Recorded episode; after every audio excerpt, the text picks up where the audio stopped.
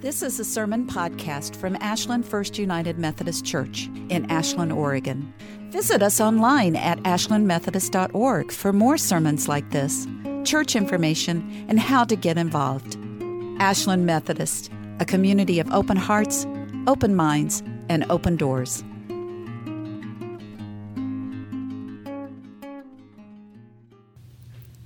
There's a reason this scripture is not read in churches.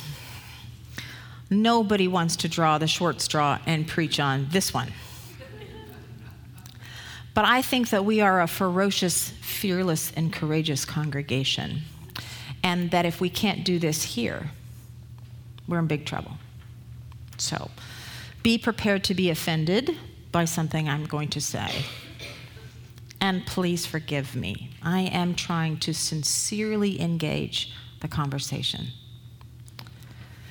So the story itself is just kind of a story, right? We have this wonderful sort of cinematic moment where Paul gets bit by a, a snake on his hand. And I always imagine it sort of dangling from the center fleshy part, the joint of the thumb. And like any good comedy or drama or film, there's this what we call bridging tension where we are waiting, bridging conflict to see what will happen. And it's like, you know, there they are sitting around the fire, and, you know, everything gets awkward while people are wondering when Paul is going to keel over from the poison. So, this story is in some ways just a story. And it's okay that stories are sometimes difficult or maybe we don't have to make them difficult. We can just scooch on by the difficult parts and just enjoy the parts that are here to teach us some basic things. That basic part of this story is that Paul has endured a great trial. He has been arrested in Jerusalem. He has been brought before the high priests and before the Roman magistrates. He has been declared innocent in most contexts he has appealed to the Roman uh, Caesar in order to gain his freedom. He has been granted an audience with Caesar, which means he is one high profile prisoner. And then the final test, while on the water, a great storm rises up. Is the storm on purpose to demonstrate that God is with Paul? Or is the storm a feature of what happens in the world and God's action to preserve Paul and all the members of the ship through that storm? Which one of those is true? Well, in some ways, it matters less which one we look at if we at least discover the nugget that Paul's emergence from that trial would tell everybody alive during that time that God was with Paul and that God had found Paul innocent of all wrongdoing. That's just how that worked. And then he comes out onto the, the shore. And can you imagine? So here they've been spinning around the sea for two weeks. Open sea. No Roman sailor in their right mind would ever go out on the open sea except to, to die. Their ships weren't made for it.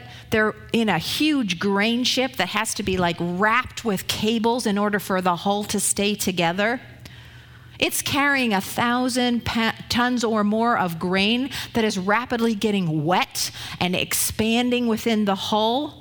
It's getting heavy. It's going to sink. It becomes a desperate situation of dumping the grain overboard. And Paul, we see this wonderful pastor emerge in Paul this terrific holy man who, by his honorific standard in standing in community, both religious and civil, he is able to draw people into the hope that God is present and that God will lead them onto dry land safely, though they may lose everything else.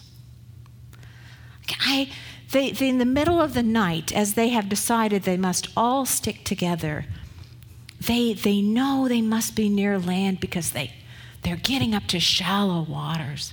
As the light begins to dawn, the ship comes up onto a sandbar, which is a terrible thing. You don't want to run into a sandbar, and it's a real blessing they didn't do it while it was dark.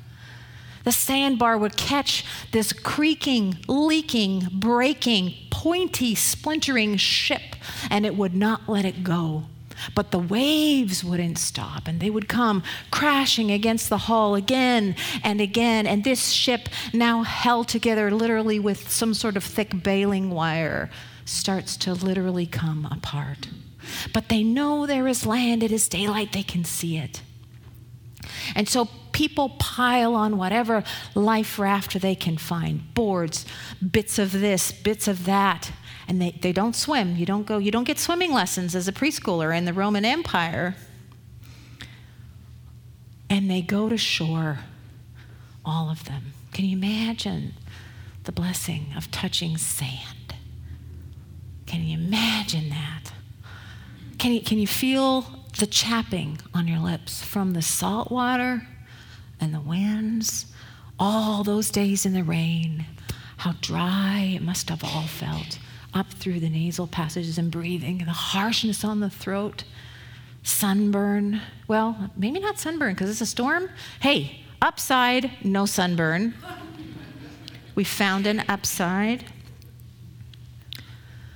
It would be exhausting and absolutely dehydrating. Who in here is a health worker and knows what dehydration would do to a human? Right? We don't have any energy. It's, it's awful for us. And then we go onto this place of salvation, this island where they're going to be cared for. And that's where the awkwardness starts.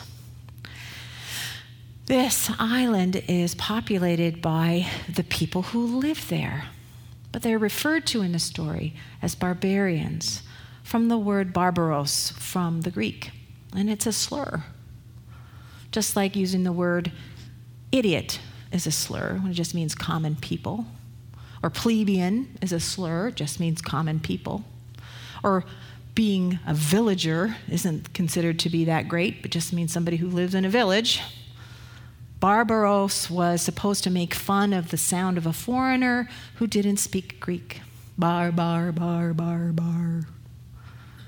It wasn't very nice. And then we come face to face with Publius, who has a grand estate on the island. He'd be a Roman. And so he has come into this island where other people live and set up this big estate. And they probably work for him now. And we see this in all the empires that grow in, from our human endeavors the Turkish Empire, the British Empire, the Roman Empire, the Greek Empire, the American Empire.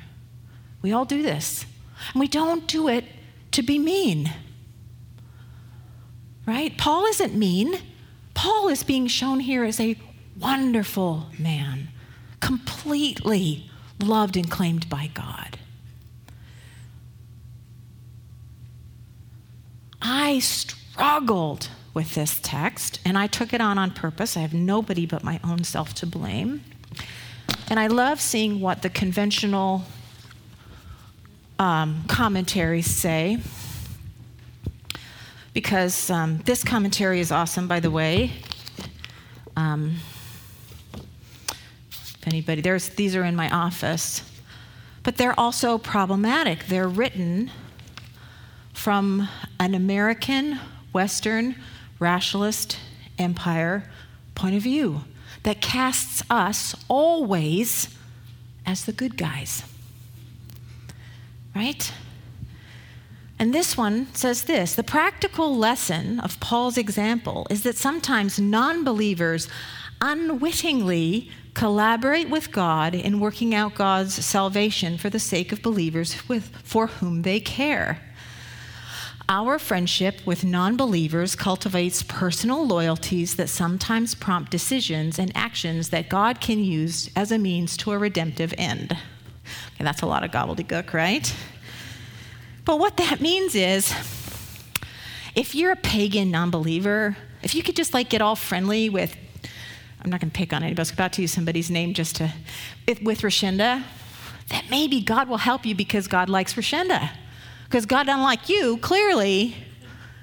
But if you if you buddy up with Rashinda, you're in. It provided God likes me at that moment, right? That that God's salvation is for the sake of the believers who care about that other person. So this can be comforting if in the early empire you are a woman who converts to Christianity and you're concerned that your husband who has not will not join you in the afterlife. And as a pastor, I would say, you know, the Lord looks past those things. The Lord sees our hearts. And the Lord welcomes our questions and is unafraid of them. But when we teach this as commentary, we have to be really clear that the Lord doesn't act to save somebody I know because he likes me. And it's actually kind of repellent to suggest it. So if only those silly natives could just get in relationship with, let's say, a missionary, all shall be well. That's in this book.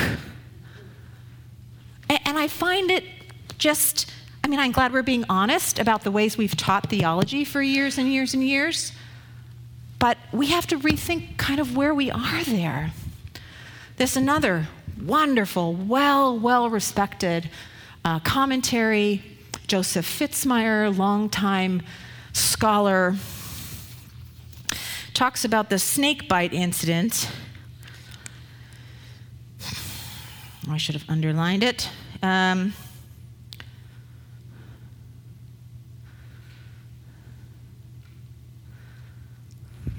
okay, I can't find it's not underlined, but he calls it, he, he, he leads notes to how superstitious the natives were. They were so superstitious, thinking Paul was a god. Gosh, those silly guys. The word superstition came into use in the late Middle Ages. and it became really, wasn't well used before, but it became really mean around 1784. The idea that those people are so superstitious and they're just not rational enough, they just don't know enough. Whereas us wonderful educated Westerners, we're, we're too smart to fall for that stuff.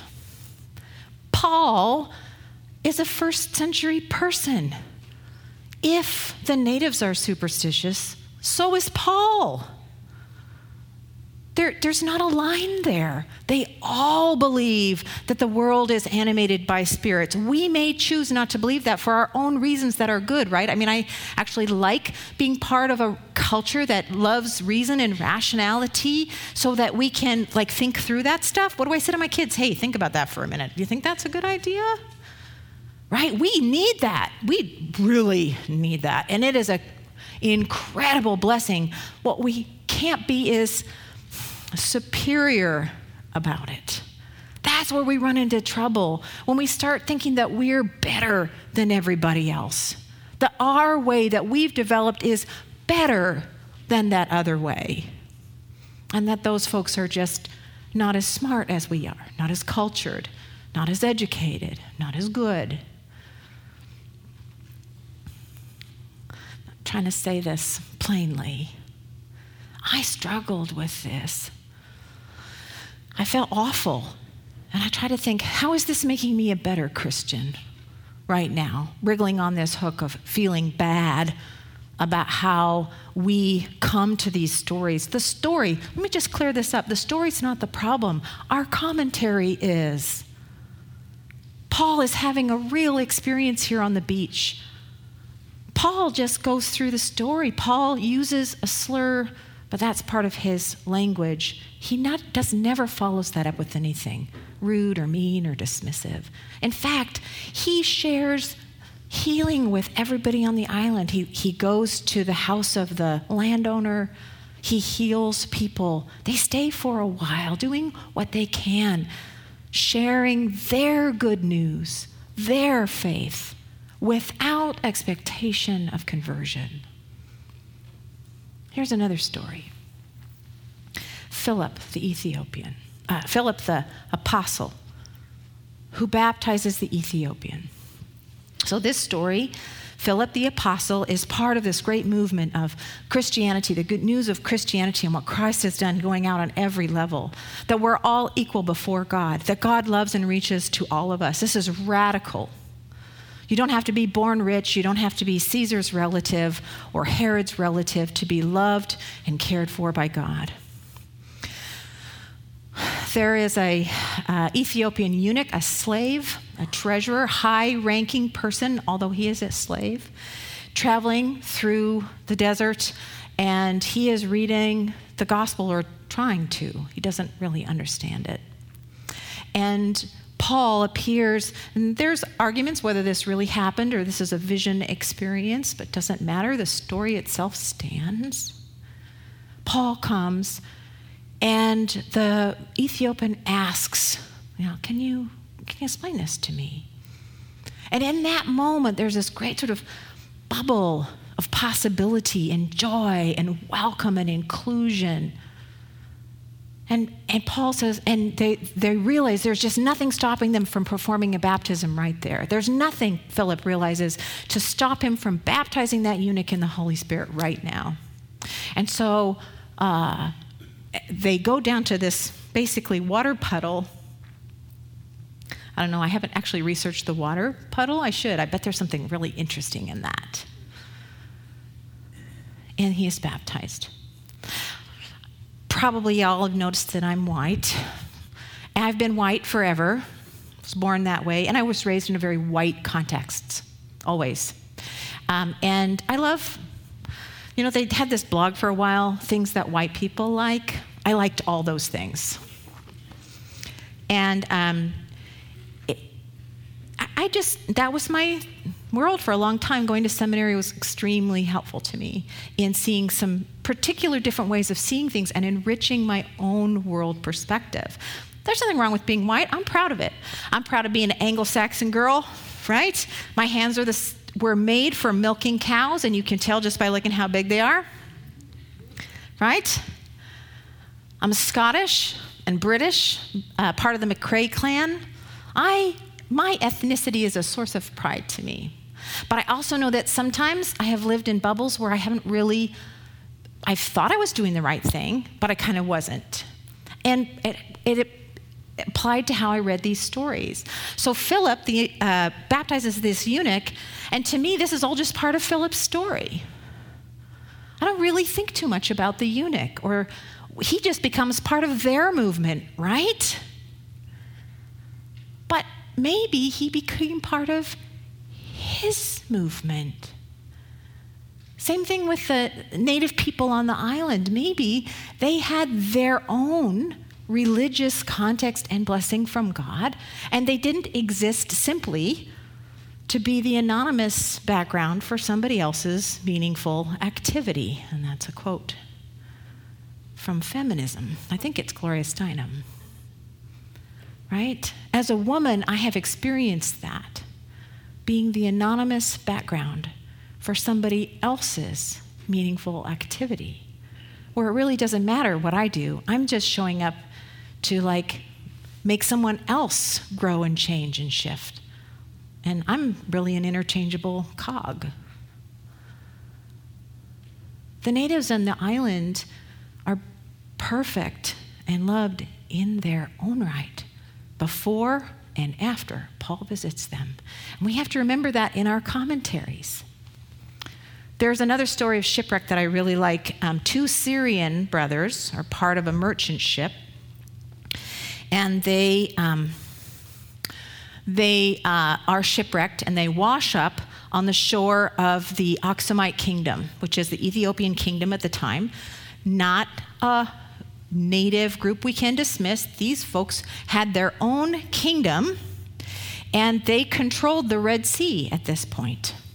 The boys were taken in uh, and made servants they were enslaved, basically, but they also, like some of the stories of our, our Old Testament, they rose in the ranks. They were seen, they worked hard, they did well, and they were promoted. Remember, slavery back then isn't the same, it's not always the same as it, we experienced it here in America. Um, slavery could be like working for a corporation now, or you walk around with Nike on your shirt. You're part of that group. And it wasn't necessarily uh, a position that was, boy, boy, I have to go carefully here. This is not a con- condoning slavery, but remembering that things are contextual, that you could be the treasurer and be a slave, right? But it was in no way a good thing, ever. Ever. The reason people were kept in slavery was to keep them down. Period. End of story. Anyway, these boys become valuable to their owners. Oh, I don't know if you guys, that just hurts my stomach to say that. But they also become, they're Christian, and they start opening avenues for Christianity to begin to flourish in the Aksumite kingdom. And gradually, this happens. Um, oh, darn it. I think. So, this is a picture from the Ethiopian Coptic church. I believe this is from a Psalter. This is the Virgin Mary with the Christ child. Notice the Christ child is making the sign of the uh, priestly sign of blessing and holding uh, a book. This is later. This is uh, there's arguments among scholars, sometimes I think ethnocentrically driven arguments about when the Egyptian and Ethiopian Copts were able to have had Christianity. And part of it is about the superiority argument. Who had it first? Right? They had it way early, much, much earlier than these paintings. But isn't that beautiful? They have the typical Egyptian uh, drawings, the eyes are so big, and um, absolutely beautiful natural hair. Oh, okay. And then again, this is this is the angel. I think this is the archangel Michael uh, defeating the serpent.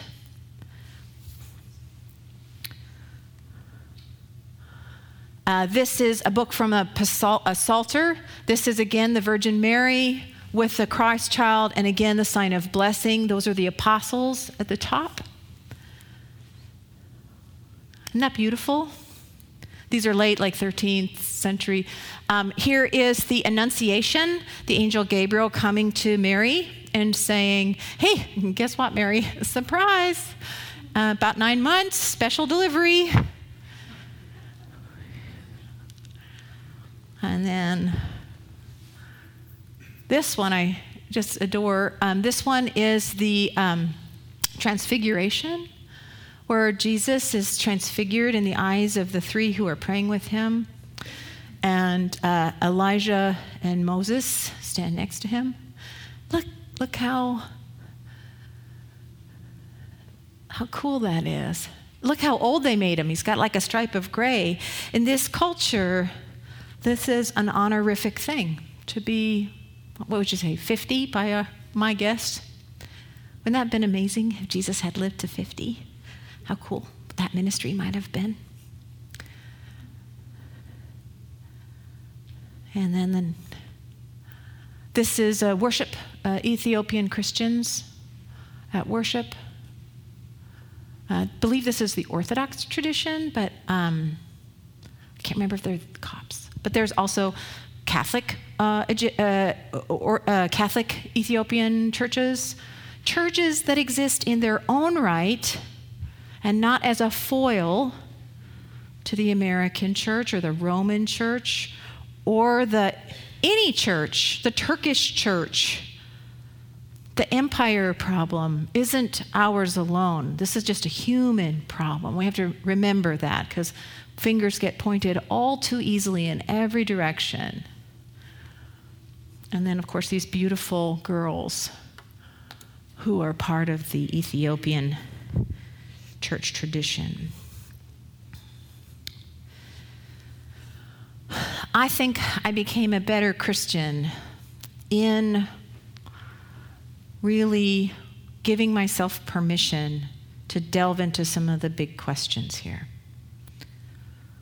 I think that I learned something about how I had perceived the eunuch in Philip's story, that I had been too dismissive of him as part of the empire movement that I was taught rather than recognizing his place in his own right by God's hand in a church that they would develop from the ground up that reflected their faith and love of Jesus Christ.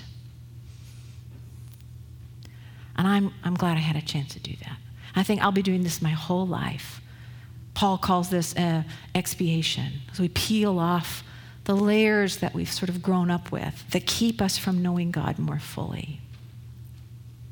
I invite you to struggle with whatever it is that may have caught or, or hurt or wounded you today.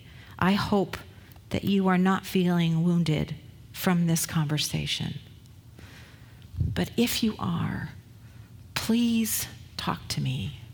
I'm a person too. I make mistakes. I might have misspoken about something or not clarified something or been judgmental. I probably was judgmental actually. Because I wrestle with this and I wrestle with my part in it. And I don't actually know what the remedy is. And I care about me, and I know God cares about me. So I know it's okay for me to ask the questions. All right, so how do we close a sermon that is this heavy? Right? How do we do that? Let's remember the overarching story here is one of God's work and God's care for all of us that we, because we are Christian, because we hold our faith strong, are not afraid to ask the big questions, not afraid to come before God with our sin and our foolishness and our judgment. That we can do that boldly, as Luther said, because we are sincerely engaging how to better be disciples of Jesus Christ. Right? Sort of.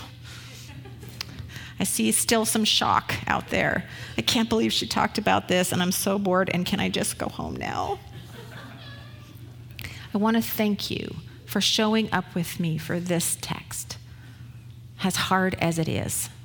And I want to thank you for putting up with me, who does all these unpredictable things sometimes, because I don't let myself off the hook it kind of means I drag you kicking and screaming into the conversation. So, for the ways I have trespassed, I ask forgiveness. For the good conversations I hope we can have, I ask God's blessing. Let us just take a moment and reflect.